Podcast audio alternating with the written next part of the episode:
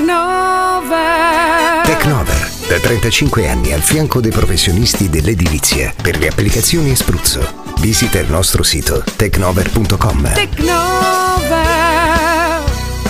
Bang you world.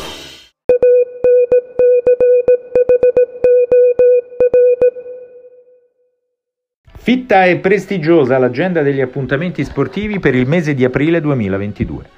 Si comincia con il golf, dal 7 al 10 aprile il The Masters, il 24 aprile per la Formula 1 il Gran Premio di Imola. Il calcio con le coppe europee offre i quarti di finale di Champions League, i quarti di finale di Europa League e Conference League e il 28 aprile le semifinali di andata di Europa League e Conference League. Il basket il 16 aprile i playoff della NBA. Per il ciclismo il 24 aprile la Liegi-Baston-Liegi, ma una settimana prima, il 17 di aprile, la Parigi-Roubaix. E proprio a proposito della classica per antonomasia del ciclismo su strada, vale a dire la Roubaix, vale la pena ricordare la sua essenza agonisticamente cannibalesca. Una prova spietata, massacrante, che a volte vale una carriera, una gara per ciclisti coriacei, non paragonabile ad altre classiche perché sfugge a qualunque canone. È stata vinta da fior di campioni, da Fausto Coppi a Eddie Merckx, ma anche da corridori che hanno legato il loro nome solo alle pietre dell'inferno del nord. Non è un caso che quasi la metà delle 117 edizioni della Roubaix sia andata agli archivi con un arrivo solitario e soltanto sei volte la corsa delle pietre si è conclusa con una volata fra più di 15 corridori ma dal 1967, uno sprint con 17 contendenti e vittoria dell'olandese Jan Janssen, non ce n'è mai stata una con più di 8. Era il 1997, vittoria del francese Frédéric Guesdon. 11 nazioni hanno vinto almeno una volta la Parigi-Roubaix.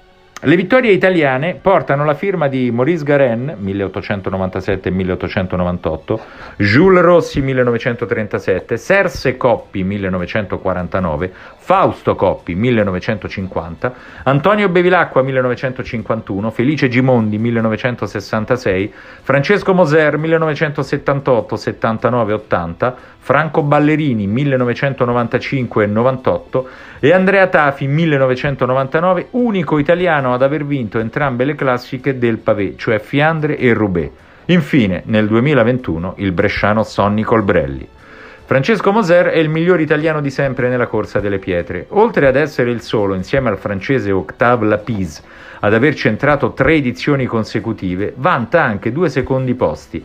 Al debutto nel 1974 dietro a Roger de Vlaminck e nel 1976 battuto in volata dal belga Marc de Meyer e due terzi nel 1981 e nel 1983. Tra il 1974 e il 1987 ha saltato solo l'edizione dell'84, centrando altri tre piazzamenti fra i primi dieci.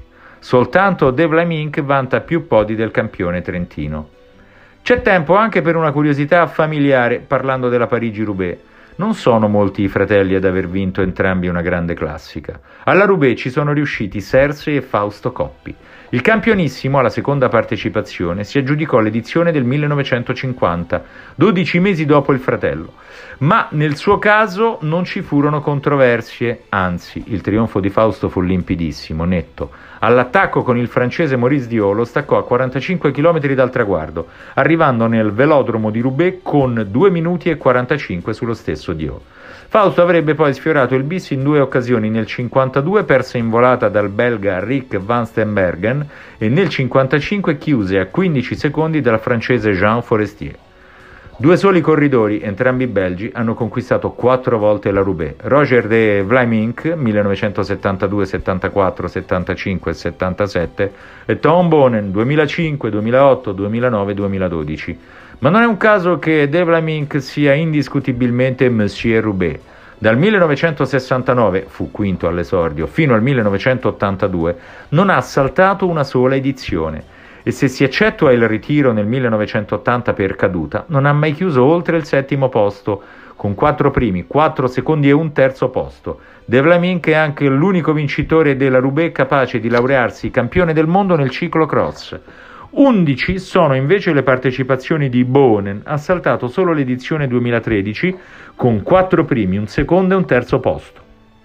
A proposito di Roger de Vlaminck, Potremmo dire che capì ben presto che tipo di ciclista fosse e quale tipo di corse gli avrebbe assicurato la gloria, perché seppe scendere a patti con alcuni suoi difetti.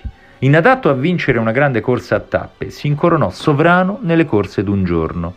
La naturale proporzione era nel corpo di De Vlaminck, vantava leve lunghe, possenti ma pedalata morbida, di fluidità come casuale, intelligenza tattica e abnegazione sovrumana, le stelle polari della sua anima votata alla vittoria conosceva il suo limite.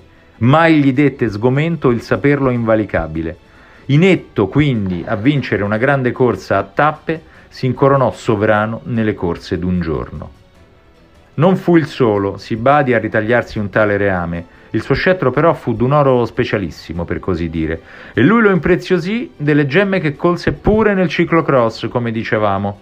Fratello boschivo, il ciclocross del ciclismo su strada che dà impressione di estemporaneità quando pretende impeto, destrezza, acrobazia.